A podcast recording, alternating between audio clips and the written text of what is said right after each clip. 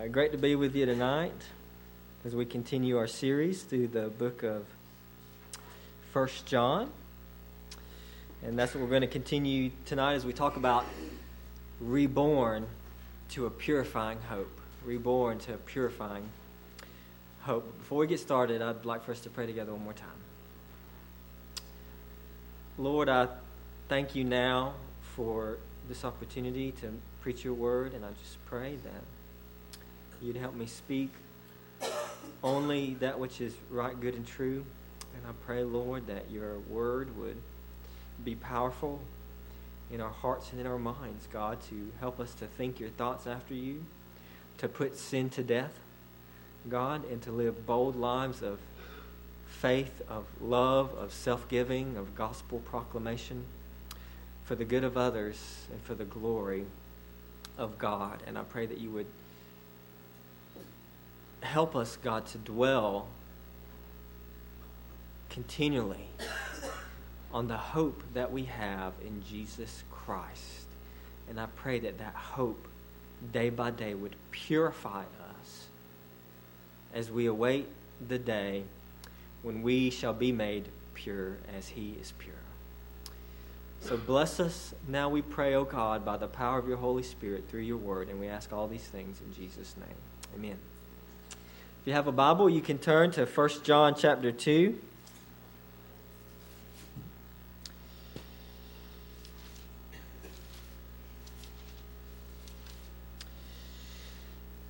What does it mean to be born of God? What difference does it make in our lives? What are the evidences of being reborn and what are the benefits of it? How does new birth cause us to relate to the world and even our old selves. You see, John, in, in, in this letter, but also, of course, in, in his gospel, the idea of being born of God is an important understanding for him. It's something changes when you've been born of God. A difference is made in our lives.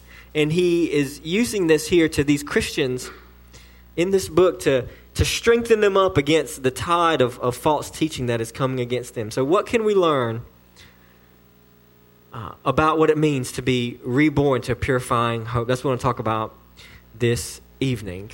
And so, now, uh, if you're able and willing, I invite you to stand in honor of the reading of God's Word from 1 John chapter 2, beginning in verse 28.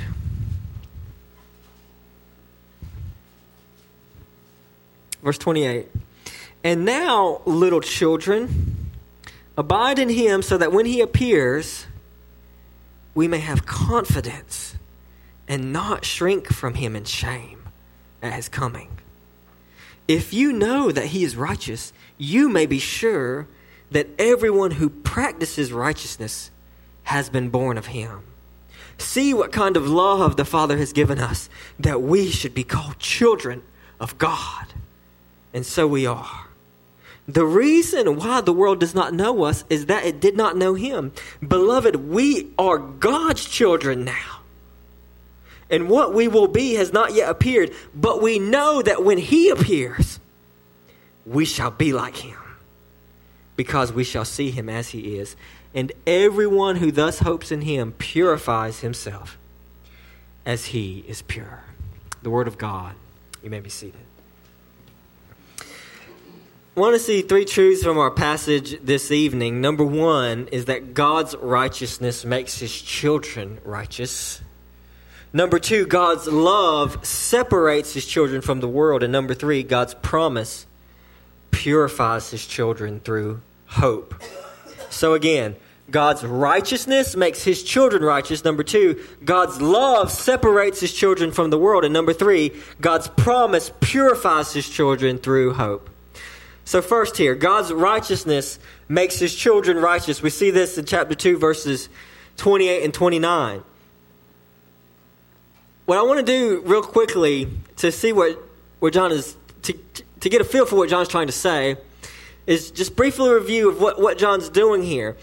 There is clearly these false teachers that are within the church and they are unsettling these believers. And so, really, in the book of First John, especially as we continue on, he talks a lot about assurance and things like that. This is a book where often people go and we talk about assurance of the faith because these people were being unsettled by these false teachers. And so, what John does is he really he's giving these this Christian community a series of tests, a test whereby they would be able to discern who are true followers of God, who truly know God, who are truly part of God's family, who are truly children of God, who are truly born of God, who are truly part of the Christian community. And by so discerning that, they'd be able to discern who is and who isn't a reliable guide in their faith in Jesus Christ because these people were telling them all sorts of things that were very different from what the John the apostle taught them and the other apostles taught and they were wondering, well, what's true? How do I know? How do I know that what these people are telling me is true? How do I know that it's not true? What if they know something that I don't know? How can I discern who's a reliable guide in the faith or not? And so John has given several tests here, and we can look at them very briefly. In chapter 1, a key test was acknowledging and confessing our sin right? Uh, apparently, some of them, you know, John confronts this idea. He says, you know, uh, in chapter 1, verse um, 10, he says, if we say we have not sinned, we make him a liar, and the word is not in us. So a test of a test of truly knowing God is having is having the, a, a humility and an understanding that you're a sinner, and therefore you acknowledge your sin and you confess your sin to God. That's a, that's a, if someone who says, I don't need forgiveness, I don't have sin, you, they're not a reliable God when it comes to knowing God and to following Christ. In chapter 2, John makes clear that we must keep Jesus' commands. We must keep Jesus' commands. And the height of Jesus' commands was the command to love one another. So if someone does not express genuine love to fellow believers in Jesus Christ, they're not a reliable guide. If they're out there and they say, well, you know, forget all these people over here, then they're not a reliable guide. And then later in chapter 2, John gives what we talked about last time, he gives the doctrinal test. And that is that if there's someone who denies fundamental truths about Christianity, they were denying things about the nature and person of Christ who is Christ? If you get that wrong, you get the whole deal wrong. And they were saying false things about Christ that somehow he wasn't in his very essence in being the Christ, the Messiah, the Savior, the Son of God. And so, anyone who denies fundamental truths of Christianity cannot, in any meaningful sense, call themselves a Christian. And that, that, that's just important today because you have people that take surveys, and if you believed in surveys, it would say something like, you know, 50% of self identified Christians don't believe that Jesus rose from the dead. Well, that doesn't make any sense. If you don't believe a core fundamental truth about Christianity, you're not a Christian. And so, John is giving them these core tests by which to discern who are reliable guides and, and to interpret what's going on because there's this group of people and they, they left the church. And then this week, John gives another test, and it, it's, they're all interrelated, of course, but he puts it a different way here. And it is the test of new birth by Christ likeness. It is the test of new birth by Christ, uh, uh, a test of new birth by Christ likeness. That is, he introduces this idea, which he'll unpack more, about, about being born of God. And so this is one of John's identification markers, like he has already talked about, that if you're, you're, you're part of the true Christian community, what it means is it means you've been born of God. But he says if you've been born of God, it means if that's true of you, then that means that there should be certain evidences in your life that reveal to us that you indeed have been born of God. And so now we can look at our text here. In verse 28, he says to these Christians that he loves, and he keeps referring to them as his little children. He loves them, they're his children in the faith. He feels a fatherly responsibility to these believers. And he says, and he, and he tells them, he commands them, he says, Abide in him, so that when he appears, we may have confidence and not shrink from him in shame at his coming. And so this this language, John, John likes this language. He gets it from John himself because it was Jesus who explained to his disciples on the night that he was betrayed about what it means to abide in him. Jesus used the image of the vine and the branches, right? So to abide to abide means that we're living in total attachment to God. Just as a just as a vine draws everything, its life, it's everything from the branch, so we too are to be connected to Christ. You know, you trim up, I've used this illustration before. You trim up your branches and you lop them off, and they look green for a little while. Then you come back the next day and they're all shriveled up. They've lost the connection to the vine, and now they're, they're dying or they're dead. Right? That's how we are to be as Christians. In that same passage is the passage where Jesus talks about, you know, He's the vine, we're the branches. Apart from Him, we can do nothing anything of real eternal spiritual value, any any any work of God or graces of God that are worked in our lives come through being attached to Christ, united with Him, abiding in Him, where His life surges through us, such that the Apostle Paul could say, It is no longer I who live, but Christ who lives in me. And so, this abiding in Christ is a central component of the Christian life because it is saying that it's no longer my life that's surging through me, but it's Christ's life that's surging through me. And, and Paul says to abide in Him, that is to walk then in a life of faith filled, loving obedience to Christ. Because what happens if we don't? John tells us, he says, he says, if we don't abide in Christ, then what's going to happen at his coming? We're going to be ashamed. Right? It's like you, you know, when you're a little kid and, uh, you know, you get in trouble and your mom says, Will you just wait till daddy gets home? You're ashamed. You're ashamed at his coming. Right? That's how it is. But it doesn't have to be that way. Because guess what? What if we abide in Christ? What if we live lives of humble, loving, sacrificial, faith filled obedience for the eternal good of others and for the glory of God? Then guess what happens when He comes? You won't be ashamed. You'll be able to look Christ in the eye with a pure heart and a clean conscience and say, Jesus, with the best that I could, with a clean conscience and a pure heart, I can say, I gave it all to you. I live for you. To not be ashamed. John loves his children, so of course he has he has their best in mind. And for him, of course, the, mo- the, the greatest way he could love his children is not to just prepare them for this world, but per- to prepare them for the world to come. It's a parable for our own parenting. To care you know, what do we care about the most for those that we love? Are we concerned not just about their temporal good, but about their eternal good? Do we love them enough to not just say, I want you to be okay today, but do we care enough about them to say, I don't want you to be ashamed at Christ's coming? And so he encourages his children thus. And then in verse 29, he says, If you know that he is righteous, you may be sure that everyone who practices righteous has been, righteousness has been born of him.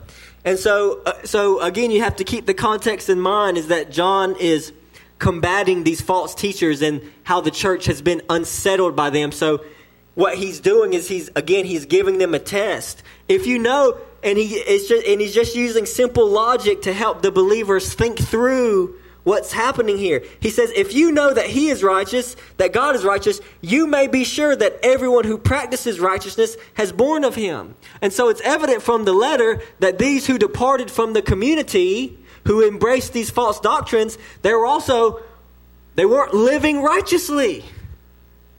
And so John is giving them this test. Everyone who practices righteousness has been born of God. That is, True righteousness cannot be exercised apart from new birth by the power of God. And if someone is not living a life of righteousness, they haven't been born of God, and they're, therefore they're not a reliable God. You shouldn't be concerned about what they're saying that you don't have in Christ because they don't have what they claim to. And he and he just uses this simple analogy. If God is righteous, then we know that who everyone who practices righteousness has been born of him. What all John is simply saying is this is he saying, if God is your father, then you're to look like daddy.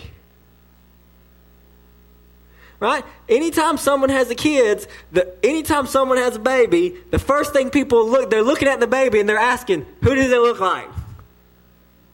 Mom or daddy? Well, hopefully it looks like one of them.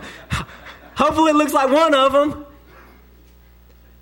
So the point is this when, when, there, when there's a parent child relationship, for better or for worse, you're going to look like daddy.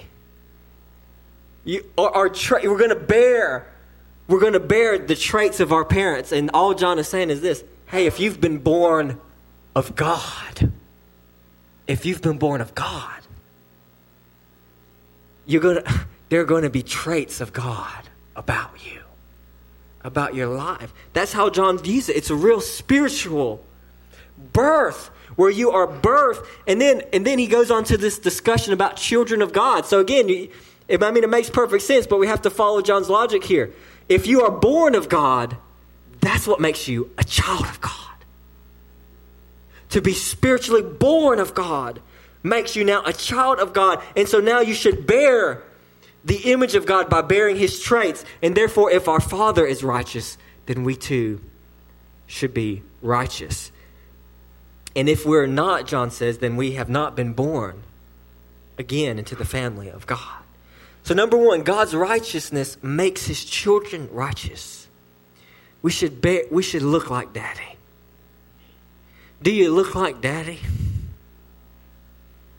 You know, we see somebody and we say, man, that, that's his boy right there. And not even that they look like him, but they act like. It's weird how that happens. You, can, you say, you're, you're so and so's child. You can tell. They act alike. Man, when people are around you, do people say, man, something, something, something like God? They can, the aroma of Christ, can they, can the people tell? Do they know? Pray that God would know that God is our Father by the life that we live. So, number one, God's righteousness makes his children righteous. Number two, God's love separates his children from the world. God's love separates his children from the world. Chapter 3, verse 1. See what kind of love the Father has given us that we should be called children of God. And so we are. The reason why the world does not know us is that it did not know him.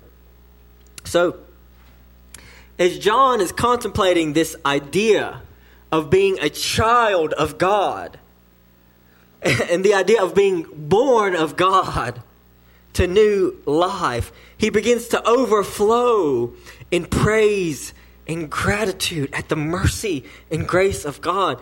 John, he said, he uses the word, see what kind of love. That's it's actually a command. he's commanding his he's commanding those believers that he's writing to. He's saying, "I want you to contemplate and to think about how great the Father's love for us that we should be called children of God. And so that's what we want to do is we want to contemplate. We want to obey John and contemplate the love that God has for us that we might be called children of God. But if we just consider our state, as we did some this morning, about how we are rebels of God, have you ever contemplated the fact I mean, can you imagine what we look like to God? Remember the story of the Tower of Babel? Is that they were trying to build a tower up to God and it says God had to come down to try to see what they were doing?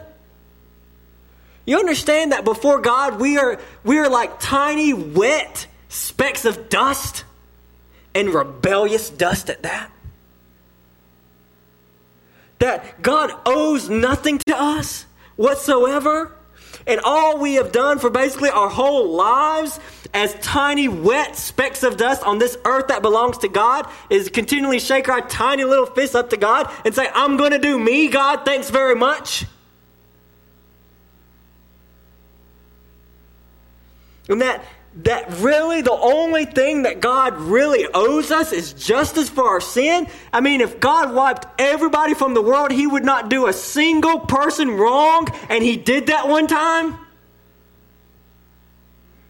And yet, it's to this very world, this world of people dead in their sin, who are have nothing to do with God, who love what they're doing in their sin, this very world that that just totally given to their sin is the same world the Bible says that God so loved that he gave his only son.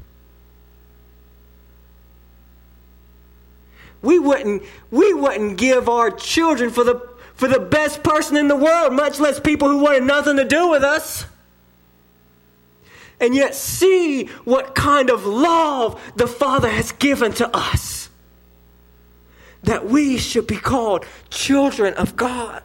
He sent his only son into the world to pay the penalty for the sins of his children. He rose from the dead, reversing the penalty of sin for his children. He ascended on high and poured out his Holy Spirit to turn the hearts of his children back to him so that now all who believe in him and trust in him and follow him are now welcomed back into the family of God Almighty. We are those sons and daughters who have gone and taken the inheritance of the Father and spent the whole thing on, himself, on ourselves. But then we, by grace through faith in Christ, have come back to Him. And when we and when we came back, God is that Father who has run to us and put a robe on our shoulders and a ring in our finger and said to the angel, Stow a party. My child was lost, but now he's found. He was dead, but now he's alive. See what kind of love the Father has given to us. That we should be called children of God. And now as children of God, all the power and the hope of heaven are at our backs, pushing us onward and upward to the eternal glory, which is the destiny of every true child of God. Romans 8 is where Paul contemplates most deeply the idea of God's love for us.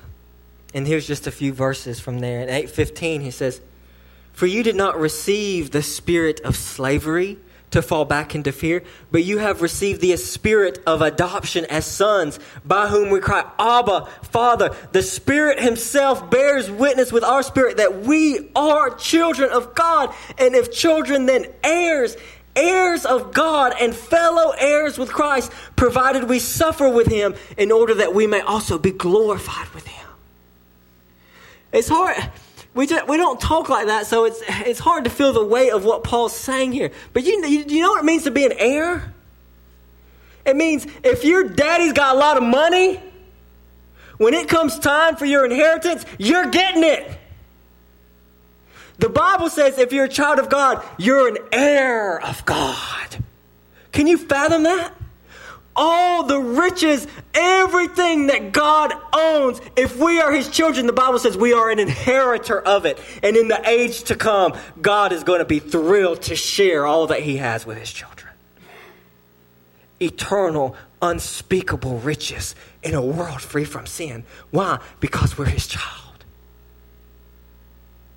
Through Jesus Christ.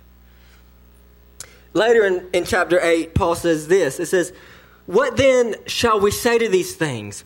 If God is for us, who can be against us? He who did not spare his own son, but gave him up for us all, how will he not also with him graciously give us all things? Who shall bring any charge against God's elect? It is God who justifies. Who is to condemn? Christ Jesus is the one who died. More than that, who is raised, who is at the right hand of God, who indeed is interceding for us. Who shall separate us from the love of God?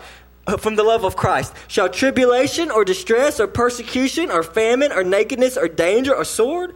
As it is written, For your sake we are being killed all the day long. We are regarded as sheep to be slaughtered. No, in all these things we are more than conquerors through him who loved us. For I am sure that neither death, nor life, nor angels, nor rulers, nor things present, nor things to come, nor powers, nor height, nor depth, nor anything else in all creation will be able to separate us from the love of God in Christ Jesus our Lord.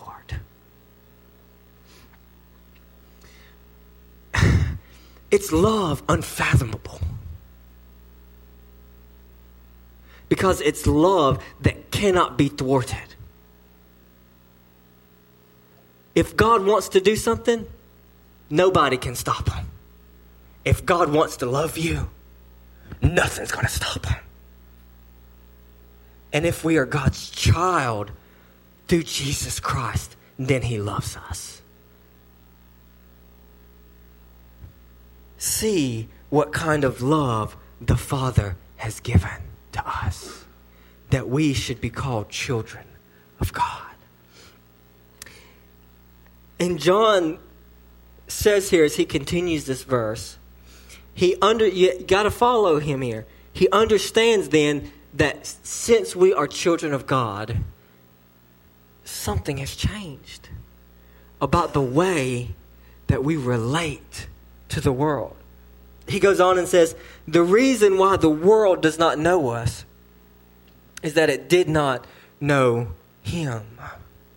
You see,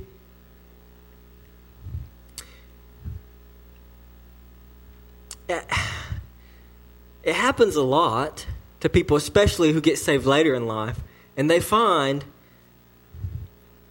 that all their friends who they used to hang out with all the time don't find them as cool as they used to. They love Jesus now. Something has changed. Something has changed. When we become a child of God, what John is saying is that something has changed. We used to relate to the world one way, but we don't relate we don't relate to the world that way anymore.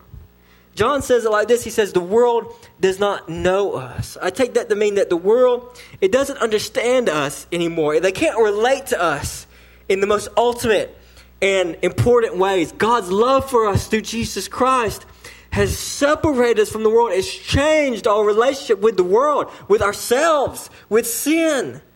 We don't like the things we used to like. We don't think the way we used to think. We don't love the things we used to love. God is changing us, He is making us like Himself. Rather now than just giving ourselves over to our sin without a second thought, now there's the Spirit of God within us, which is now making war against our sin. We're changed. We're different. We don't participate in the same things we used to participate. We don't celebrate the same things we used to celebrate. We don't pursue our greatest happiness in this age and in this time, but we pursue it in the age and in the world to come. We talk about Jesus, and that makes other people uncomfortable. And we're kind of those we're kind of those weird Jesus people. There are worse things to be known as.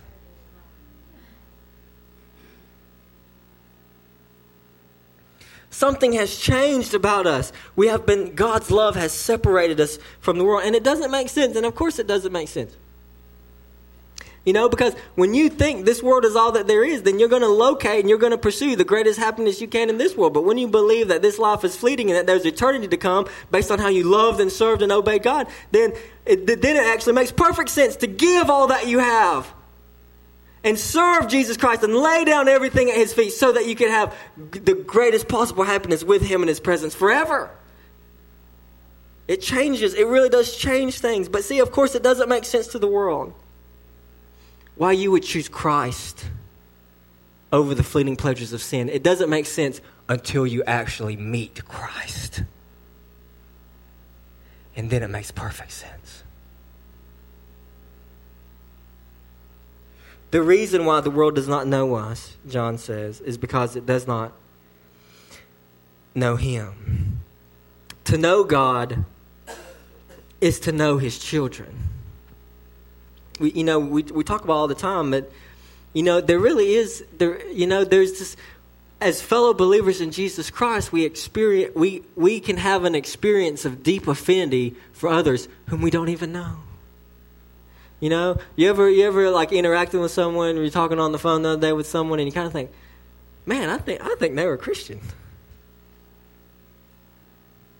Are you meeting with someone and you find out they're a believer and then, then there's an immediate connection?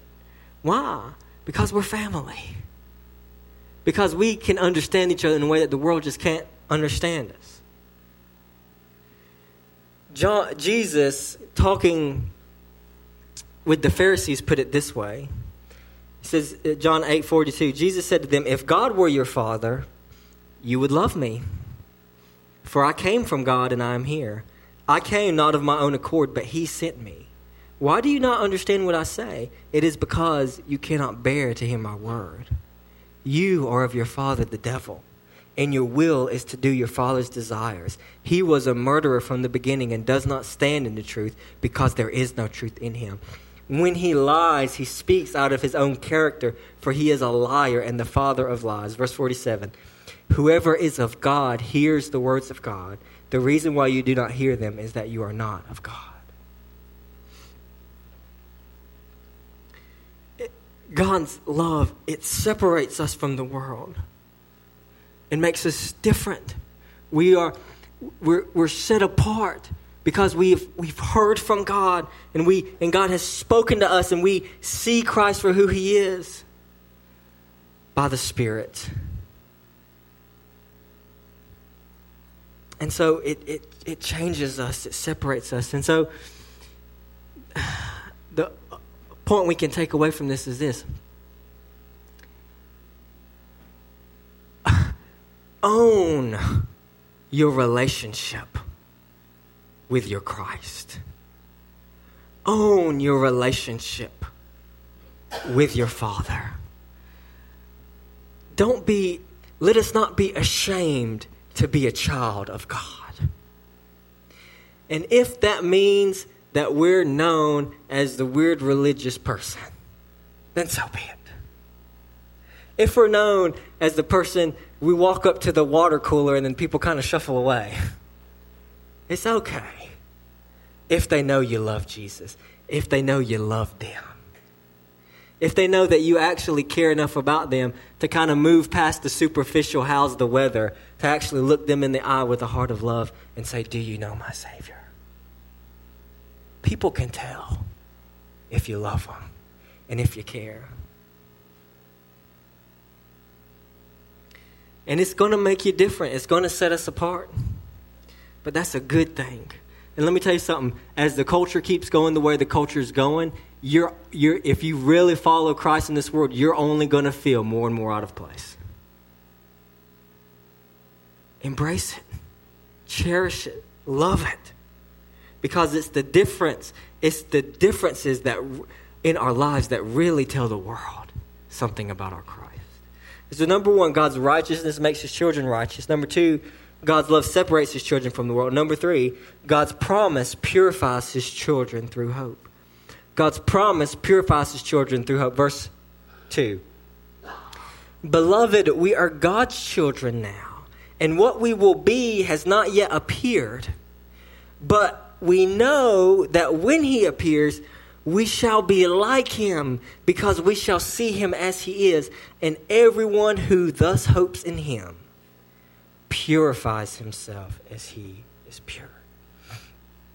And so, again, God, uh, John is strengthening and encouraging these believers by reaffirming their identity as children of God. And he's and, and what he's doing is he's wanting them to really root He's wanting them to really feel the weight of what it means to be a child of God and therefore find, the, find their identity in that. He says, he uses this language. He says, We are God's children now. That, that now there, I mean, it really gives it some force. Hey, we're God's children now. We're not, we're not like we used to be. We're God's children now. And because we're God's children, that means it has some concrete implications for our lives. And particularly, what it means is that as God's children, we have a new hope and a new destiny. We are God's children now, John says, and what we will be has not yet appeared. That is, that as children of God, we're going to be something one day. In this life, we kind of, you know, you know, if we're following with Christ, I mean, and we're walking in the Spirit. I mean, I, you know, anyone really walking with the Lord, they never think, oh, I've got this figured out. You always see and you feel your own weaknesses uh, the greatest. But at the same time, we can say with full confidence, as John is saying to these believers here, yeah, we're not. God has saved us, God has changed us, and God is changing us, but but what we have, what we will be, has not yet appeared. We're going to be something one day. That craving, that desire in your heart that is wrought by the Holy Spirit to not to, to, to not want to sin anymore, one day that desire will be fulfilled. One day Christ is going to appear, and what we will be will appear with him. And we can feel it. We can feel, we can feel, you know, we can feel that we can give testimony to God that we are not who we once we were not who we once were. But neither are we what we one day will be. And we can feel it in times when we lose our cool when that word comes out of our mouth and we can't take it back. When those feelings of bitterness and resentment over some person or situation well up in our heart, and God gives us the awareness and reflection to say, no, that's not right. And we can reflect on that and say, How long, O oh Lord? How long? Till you make me who I'm made to be. And this is a this is a struggle that we, we actually should have and should embrace. For example, in 2 Corinthians 5 2, Paul says, For in this tent, that is our body, for in this tent we groan, longing to put on our heavenly dwelling. Don't you want to put it on? Don't you want to put it on? Romans 8:23, and not only the creation, but we ourselves who have the first fruits of the spirit groan inwardly as we wait eagerly for adoption as sons, the redemption of our bodies. He's using that word intentionally. The first fruits of the Spirit. What that means is that the Spirit is indeed of us now, but that's only the down payment. It's only the first fruits. There's a full, the fullness of the Spirit is coming. Where we no longer have to groan, but we will be we will be adopted fully, Paul says, as sons. Our bodies will be redeemed. And in that day, we will made, be made fully holy, spiritual. In 1 Corinthians 15, Paul calls it our spiritual bodies. I think we could say our capital S spiritual bodies. In, the, in, in that day, our groaning will be over. Because in that day, it won't even be able to enter into your mind to sin.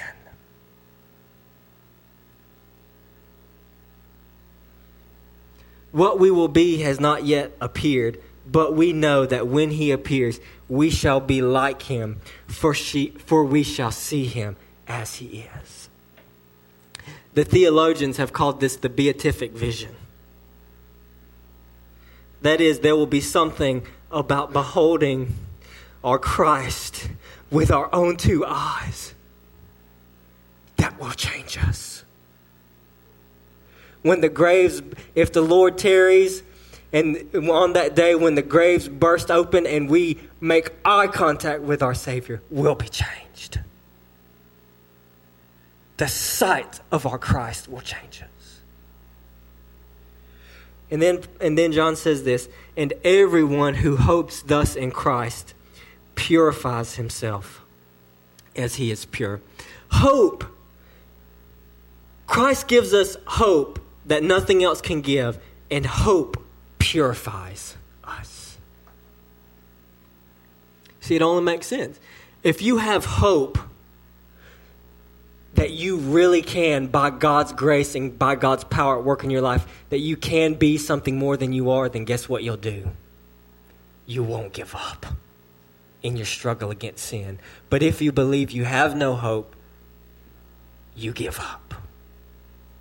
But there's but the hope itself purifies us. It gives you the strength and the encourage to say, No, my labor for the Lord is not in vain. I will not give up fighting against this sin. I will not give up struggling and, and fighting for holiness. I will not give up reading my Bible. I will not give up loving this person. I will not give up praying this person. I will not give up living for my Savior because I know that I have this hope that cannot be shaken. And when it comes, I will be rewarded on that day because when I see Him, I'll be changed. The hope itself changes. We have been reborn to a purifying hope because since we are now children of God, we can be sure that God is going to give us the inheritance, the redemption of our bodies. Suppose, suppose I tell a young boy somehow or another, and I, and I tell him, I say, I can tell you right now, without a shadow of a doubt, when you grow up, you will be the greatest baseball player who ever lives. What will that boy do? Will he quit the team and go sit on the couch? No. The, the guarantee of future hope will cause him to work harder than he's ever worked. To be who he knows he will one day be.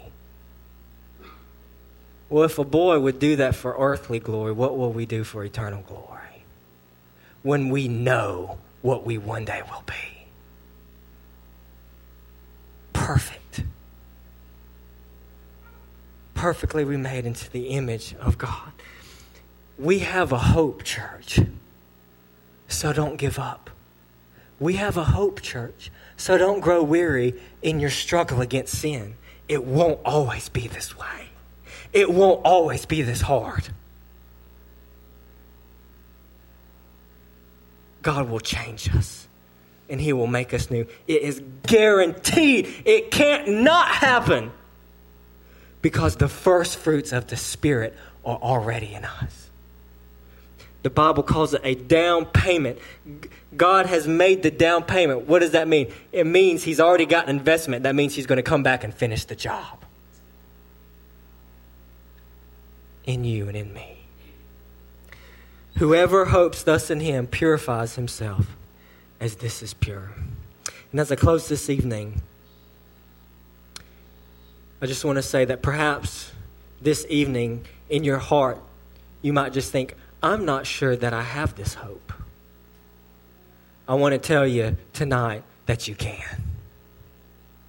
If you turn from your sins and embrace this Christ, this Jesus who lived, who died, who rose from the dead, who's coming back. If you give your all to Him, then you too will have all the riches of heaven. You become a child of God, a member of His eternal family, and this hope too can purify you as He is pure. Let's pray. Lord, I thank you for your word.